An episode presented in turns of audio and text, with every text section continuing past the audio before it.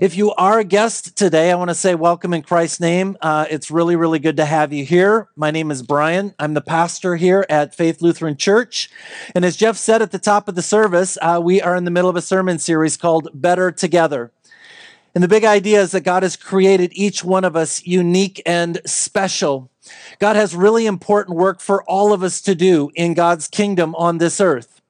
But the truth of it is, oftentimes we fail to live up to our God given potential because we don't think we can. We don't have the right gifts. We don't have the right skills. We maybe don't even have the, the right personalities uh, to make a difference in the world. And so we, we think to ourselves, well, I'm just going to do what I do quietly. Um, and maybe it'll make a difference. Maybe it won't. But I believe that God has a really important role for each one of us to play. And when we can walk to this journey together, we can help each other see how God has made each one of us unique and special. And we can help one another see each other's blind spots because we all have blind spots, those things in our lives that other people see that we don't necessarily see. And isn't it irritating? Isn't it frustrating to be around people who are uh, not self aware? They just go through life doing what they do and they don't really know themselves all that well, but everybody else does. And we thought we're just going to get real honest this summer and spend some time talking about uh, who God has made each one of us uh, to be. You know, there was a, a, a, a, theologian during the Protestant Reformation, a guy by the name of John Calvin. And he said this 500 years ago. He said, To know God, you need to know yourself. And if you want to know yourself better, you need to get to know God better. What Calvin so clearly understood was this idea that there is this connection between us and God. There's something mysterious, there's something spiritual. And if you want to get to know God and understand the heartbeat, the mind of God, we need to dig a little bit deeper and understand, understand ourselves. And so there's this great and wonderful connection between God and us.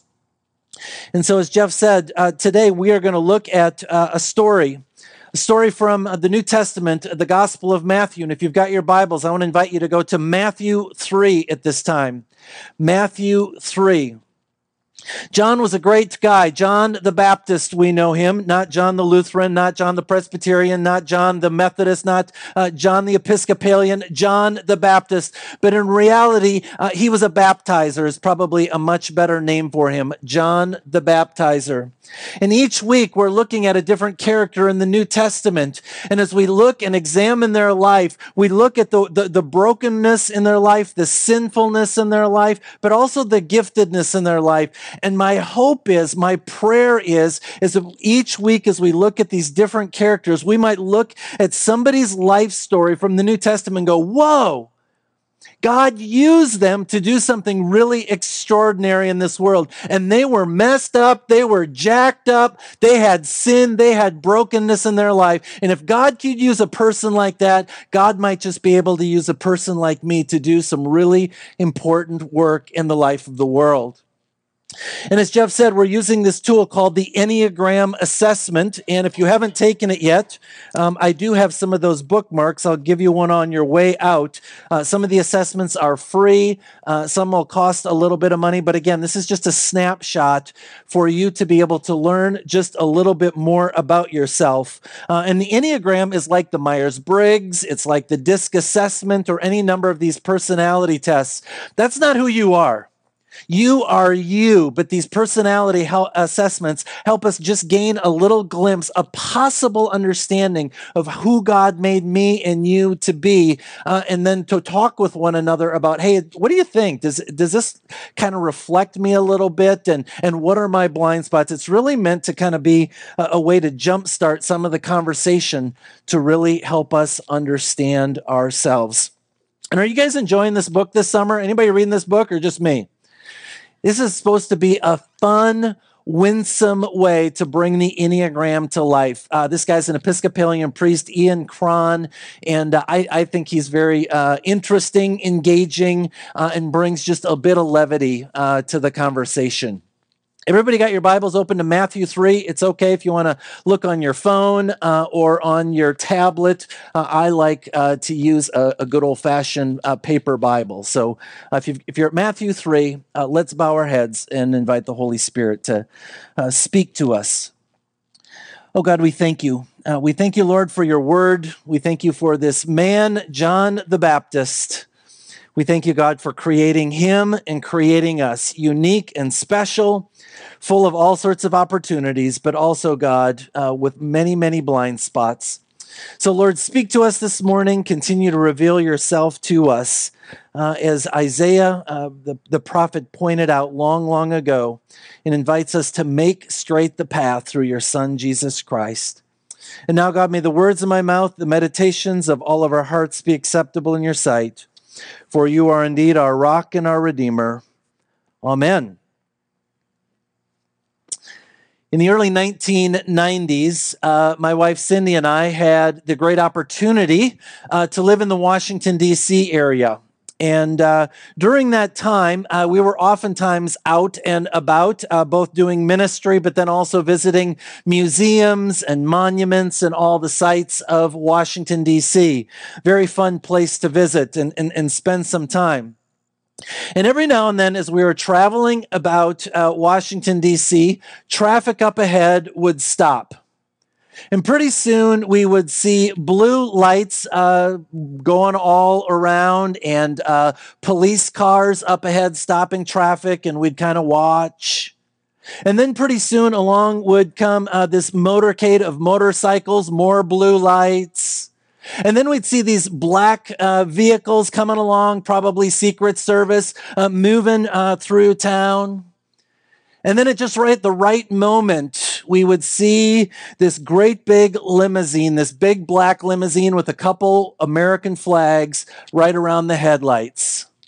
And in that moment, we knew that either George H.W. Bush or Dan Quayle was doing what presidents and vice presidents of the United States of America do. They travel about, and as they travel about, they travel about with this entourage, with this motorcade. And you can't just kind of passively sit there and go, oh, there goes the president or the vice president.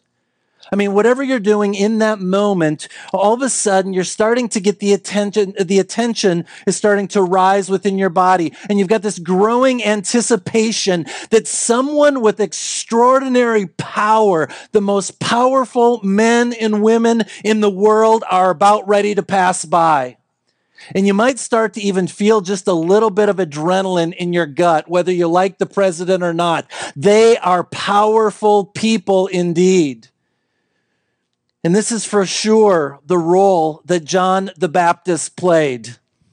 The blue lights, the motorcade, the motorcycle, the secret service, and the ominous black uh, uh, vehicles coming through, getting you ready to experience the Messiah.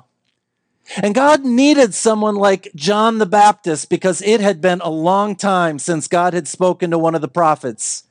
In fact, historians tell us it was, it was about 400 years. It's known as the 400 years of silence, where God had not spoken to one of the prophets.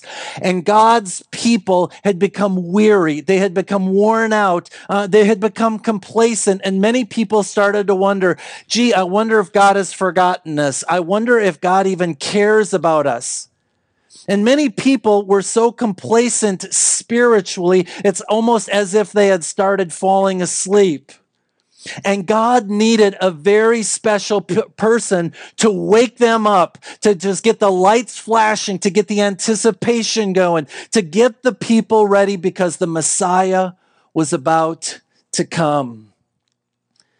And so let's look at Matthew 3 as Matthew records John's role in all this. Matthew 3. In those days, John the Baptist came, preaching in the wilderness of Judea, saying, Repent, for the kingdom of heaven has come near. This is he who has spoken through the prophet Isaiah, a voice of one calling in the wilderness. Prepare the way for the Lord, make straight paths for him. Now, John's clothes were made of camel's hair, and he had a leather belt around his waist, and his food was locusts and wild honey. Now, what you got to know about John is uh, at this point in time, he had probably spent about two decades just living out in the wilderness, living out in the desert. Think how long your hair and your beard would be at that point in time. Think at how tattered and dirty your clothes would be at that point in time. Out in the desert, there's not a lot of places to take a bath. I'm guessing John did not take a lot of baths. He probably didn't comb his hair much. His, his beard was probably out to here. He was a wild man and he didn't smell good.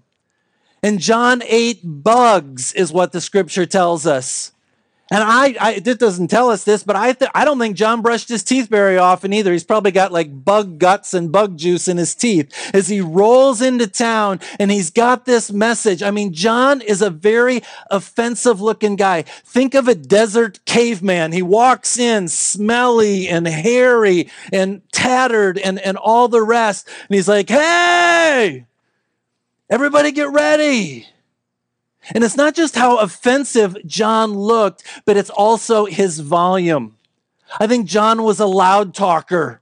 Have you ever been around a loud talker before? You're talking to him and you're just like, whoa, tone it down a little bit, right? I mean, sometimes you're having a conversation, again, somebody who's not aware of the volume of their voice and they're talking to you and you're just like, oh, this kind of hurts my ears, right?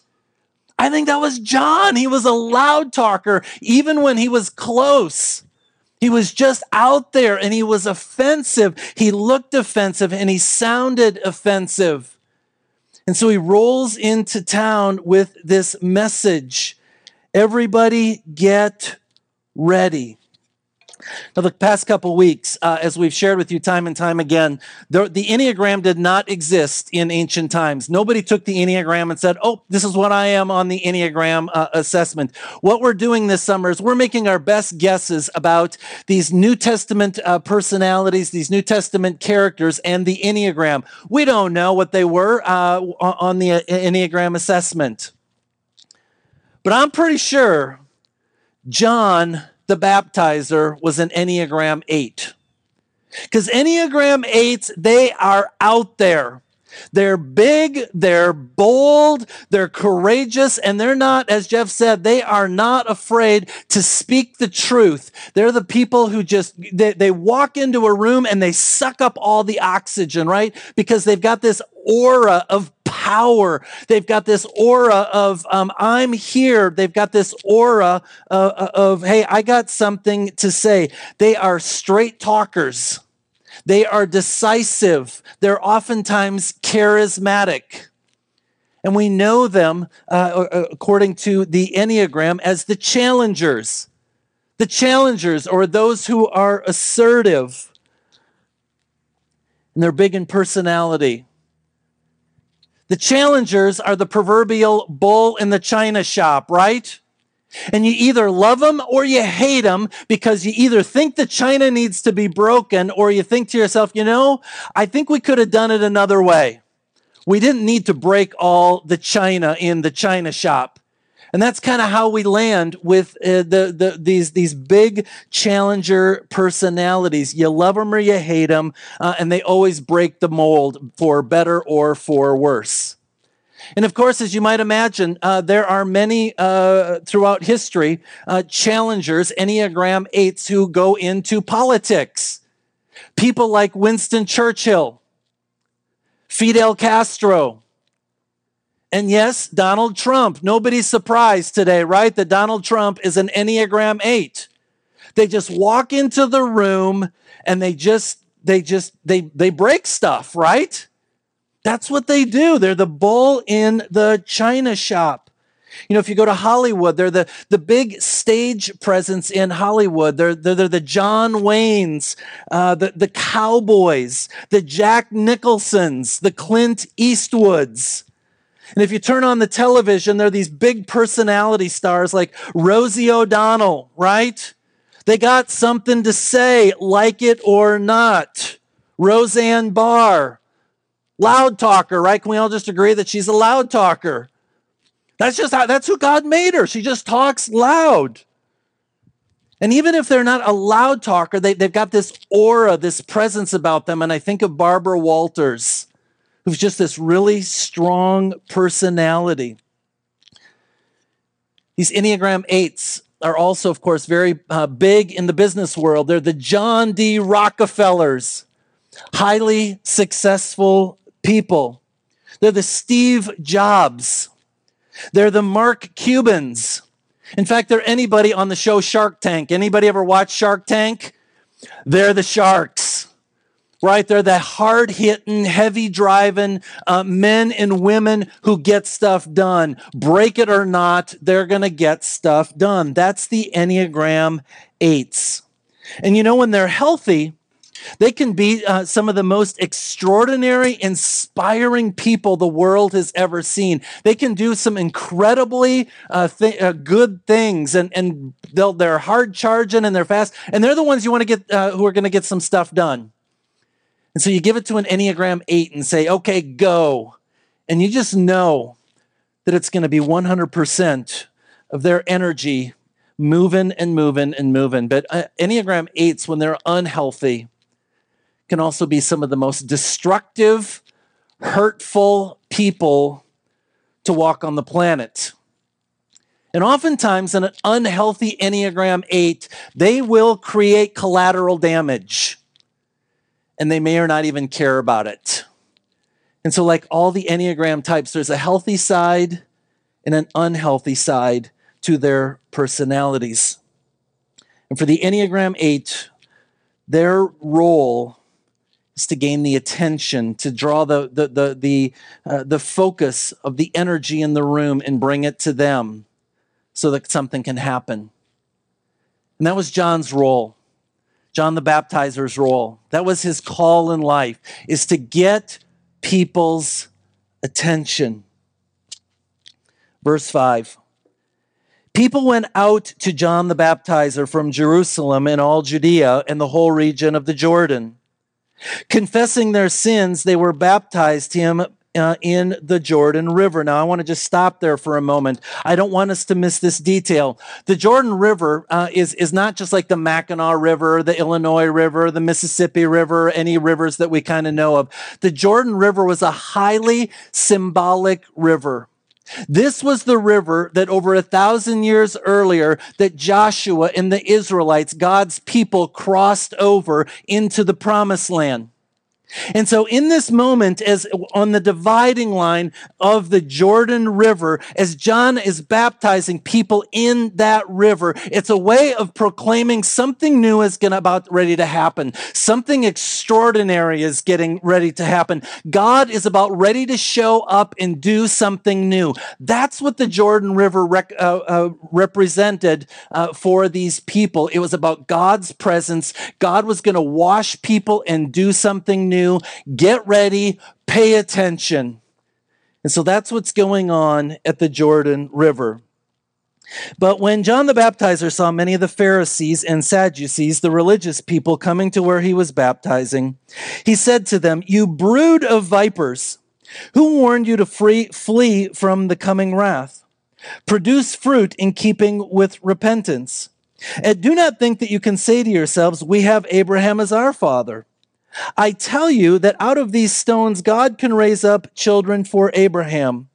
The axe is ready at the root of the trees, and every tree that does not produce good fruit will be cut down and thrown into the fire. So, some of the most powerful people in John's day, they come out to see what all the commotion is, what's going on. And John does not uh, shrink back, he does not cower. In fact, he bows up. John walks out and he meets them and he calls them a, a, a bunch of snakes. And then he tears into them and, and, and says, you know what? You're not just a bunch of snakes, but you know what? I'm get, God's getting ready to, with an axe to cut down the tree. And they know exactly what John is talking about. God, that God is going to cut down the tree, that, that which is bad, that which is evil, that which has fled uh, from God, and it's going to, they're going to be cut down, and he says, thrown into the fire. John is incredibly bold uh, in what he is speaking on this day. And this is one of the things I love about Enneagram 8s is that they are not afraid to speak truth to power. Most of the rest of us who are not Enneagram 8s, we wrestle with that a little bit, or maybe we wrestle with it a lot. Because Enneagram 8s, you people can be really, really intimidating. You show up and we're like, oh, hey, you know, when we kind of step back a little bit. But what an Enneagram 8, when they what they like nothing better is to encounter other Enneagram 8s, power on power. And they love to just kind of go at it, um, and, and they feel so in, in li- enlivened and enriched and fulfilled with this, uh, this, this kind of power on power. That's what they respect.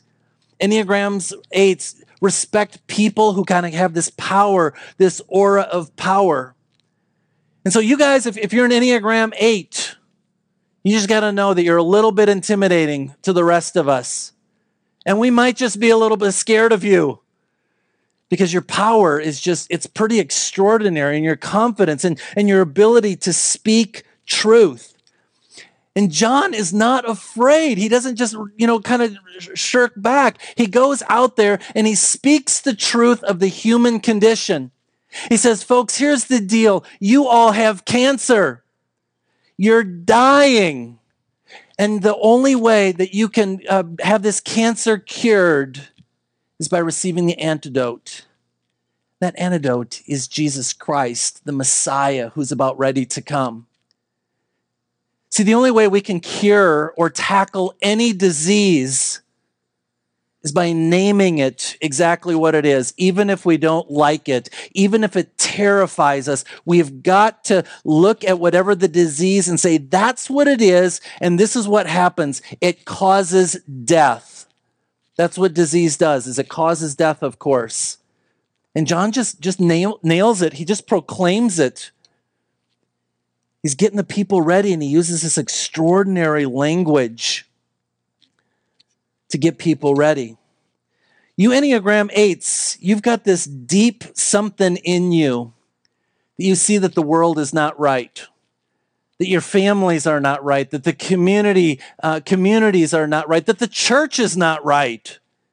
You, you see all that's wrong in the world, and you, you it's just it just it sits here and it stirs and it eats at you and it frustrates you because everybody else is silent or they're, they're mamby-pamby about it, right? They're wishy-washy about it. But you Enneagram 8s, you, you challengers, you're like, wait a second, there's something wrong with the church. There's something wrong with our communities. There's something wrong with our world. And let me tell you what it is. And then you go right between the eyes, right? That's what you eights do. And the rest of us are like, yeah, I agree with him. Whatever she said, yep, I agree with that. It's a wonderful gift that God has given to you.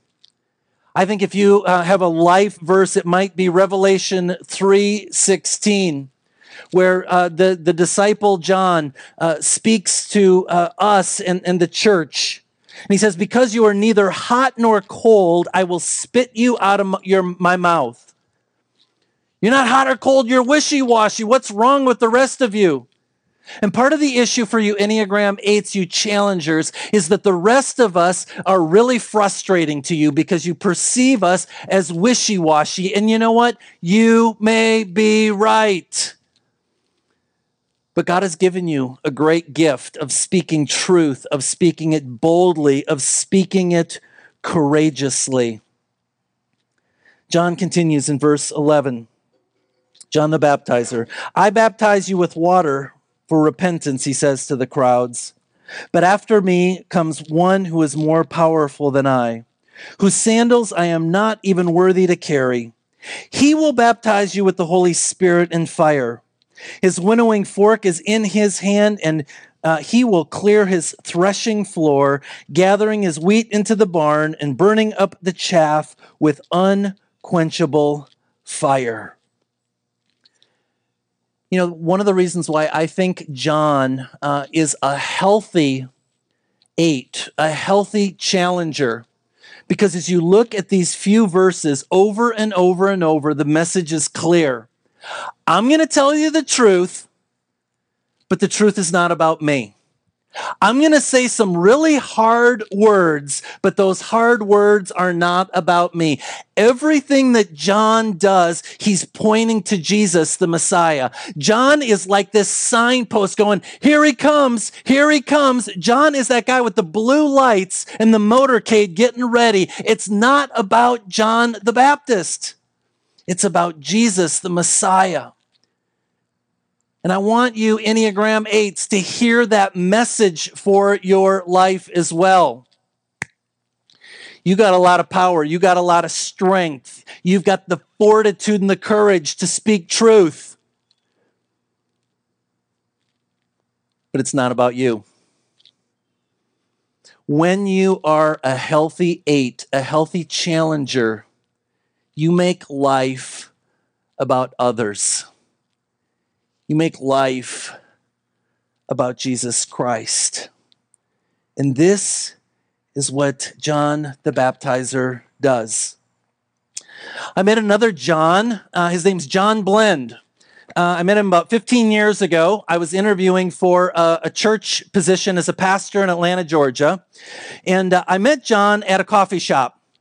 And uh, the moment I walked into the coffee shop, uh, John was there. He was this uh, giant of a man, and we shook hands. And almost immediately, I knew I was in the presence of power and authority. By the way, remember when we used to shake hands? The world has changed. But when you shake someone's hand, when we used to shake someone's hand, that says something, right? You know instantly so much about that person. And John grabbed my hand firmly, but not overly tight, not in a domineering way. But he was a powerful man, both physically, in spirit, and emotionally. And for the next three minutes, I deduced very, very quickly as he was interviewing me that John uh, had uh, become a very successful person somewhere along the way. And I learned uh, over the next few years that John had, in fact, become a very successful uh, businessman through the years. And at some point in time, John had to decide do I just keep going up the corporate ladder for a bigger paycheck and more power, or am I going to live my life for someone and something in a bigger cause? John was a deep man of faith, an extraordinary, he continues to be an extraordinary man of faith. And back in the 1990s, John had decided uh, that once he had kind of gotten to where God, he felt like God had called him, that God was calling him to something bigger and something better to do with his life. And so he, he didn't fully walk away from the business, but he bought 160 acres in the North Georgia mountains. It was a big farm. And he began a ministry called Goshen Valley Boys Ranch. And John recognized that there are young boys growing up in our society today, primarily living in foster homes, in foster care, because their families are so unstable. And John said, I'm just going to create a ministry where this, it's this place separated from the hustle and bustle of Atlanta, Georgia, out in the wilderness, these rolling hills. It's going to be on a farm. And we're just going to pour into love these boys, 8 to 18. And, and that's what John has been doing uh, for the last couple decades. In fact, when I was uh, serving as a pastor in Atlanta, Georgia, is one of my favorite ministries and places to go to visit these 40 boys gaining hope and gaining healing through their lives. See, John did not, John Blend did not have to do that. He kept, he could have kept doing what he was doing, being a successful uh, businessman, but he said, no, God's got a higher calling for me in my life and I would go to uh, Goshen Valley Boys Ranch on occasion, and I would spend time with the boys, with the house parents, with the teachers. And John Blend was always right in the middle, listening and pouring into those young men, leveraging his platform of power and authority and all the resources he had with extraordinary gentleness so that these boys felt safe and they could live and grow up in a world that would actually give them a chance at life. See, that's what a healthy eight does. They look at their resources and they ask themselves the questions How can I use what God has given me to bless others? Now, not all Enneagram 8s are healthy, like John Blend. Most of us are somewhere in the middle. We're the, we're the yellow flag, right? We've got areas to grow. And so this morning, I want to close um, by giving you three ways, if you are an Enneagram 8, um, to uh, consider how you might grow, how God might be speaking to you in a blind spot of your life. So, number one, you could even write this in the margin of your Bible uh, uh of Matthew 3. Number one, speak the truth in love. Speak the truth in love. You're really, really good at speaking the truth. But you struggle speaking the truth in love sometimes. And I think of all the nine Enneagram types, you might be the most misunderstood Enneagram type. Because you speak the truth, that's who God made you to be But people don't always understand the love in which you are speaking. And so, Enneagram 8s, you challengers, I want to invite you to work really hard at kind of doing, going the extra mile to communicate that truth, whatever that truth might be from God's word or, or whatever's going on in the world, but to do it in love. You got to work really, really hard because the rest of us, we don't hear the truth in love. We hear the truth in shouting. We hear the truth in anger. We don't necessarily hear your passion. We just hear somebody who's got their nose bent out of shape. We don't hear necessarily uh, all the, the, the, passion and the, and the wonder and the awe and just this desire in your heart to make things better. What we hear is somebody who's just lost their mind and they're angry about stuff. And so they're yakking at us and they're yelling at us and the volume is really, really loud. So I just want to say, you know what, you Enneagram 8s, speak the truth in love. I think it'll help the rest of us really hear in a much better way the truth that God has called you uh, to speak to us. You know, one of the other things about Enneagram 8s is uh, you know you're right, right? You know you're right. And here's the deal usually you are right, but sometimes you're wrong. You're not always right a little bit of humility, challengers, is going to take you a long, long way. You know, I don't know if this fits or not, but um, uh, John the Baptist, I'm going to just flash forward in terms of what's going on. So after this whole scene, Jesus shows up, and John says, Hey, behold the Lamb of God. John baptizes Jesus. Jesus goes out in the wilderness and does three years of public ministry. John goes off and does his thing for a very short time. Because John continues to speak truth to Herod. He continues to speak truth to the politicians. He continues to speak truth to everyone around him. And pretty soon, John the Baptist is in jail because he's been arrested for speaking the truth.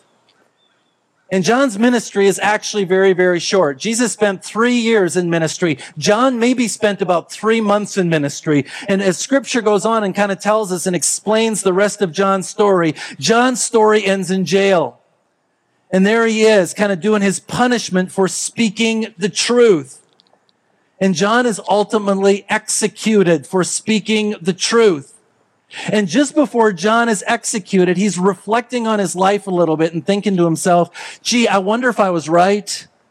John's life is just filled with doubt just before he gets his head chopped off. And I don't, I don't want that to be you. Speak the truth, but speak the truth in love. I don't want you to have the same kind of regrets that John had at the end of his life. Now, maybe this is how God wanted John to do it all, just to go out there. Hey, you, you brood of vipers, right? Maybe that's what John was supposed to do.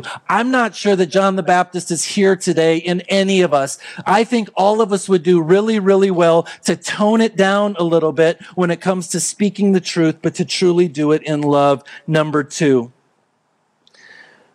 Use your forcefulness. Use your aura, use your strength, use your challenging personality to make a difference in the world, to build others up rather than tear them down. You know, if you've ever watched a building uh, here, maybe in Bloomington Normal, and uh, they're getting ready to they, they tear it down and then they build a new building. Isn't it interesting to watch? It takes uh, just a few days maybe a week to tear a building down. But when they once they get the ground all leveled and prepared to build a new building there it takes so much longer to build it back up See, the truth is, it's so easy to tear things down. It's so easy to tear people down. It takes very little creativity to tear others down. It takes very little smarts to tear other people down. What takes smarts, what takes creativity, what takes energy is to build people up. That's the hard work. And so for you Enneagram 8s who have this extraordinary power, Use your power and leverage it to build other people up, but it's going to be hard. It's going to take so much longer. You're going to have to be patient. And number three, surrender your life to Jesus daily. Now, for you Enneagram 8s, you challengers, when I use the word surrender, that's like an anathema to your vocabulary, right? I'm not surrendering. That's not what I do. I go full force, I go head on. Look out, here I come. But Jesus comes on the scene, just like John the Baptist, and he says, Repent. The kingdom of God is at hand. Jesus says, Surrender your life. You Enneagram 8s, you challengers, you are powerful people. But you're not the most powerful people on the planet, not even the president in their motorcade and the blue lights. Jesus is. And Jesus looks at every single one of us, all nine Enneagram types, and he says, Get on your knees and surrender to me. And I know everything in your life uh, chafes against this idea of surrendering. God made you to charge, to go on the offensive. And Jesus says, just drop to a knee and bow before me. And then what you need to do tomorrow is do it again, and do it again, and do it again. And I know for you Enneagram 8s, you challengers, that some of the hardest work that you have to do in your life is to surrender to Jesus because you view it as failure. You view it as losing. You view it as uh, you, you, you're on your back. Jesus says, No, I'm with you. And in your dying, in your surrendering, I will rescue you and lift you up. And only in your surrender can you achieve ultimate victory. Let's pray.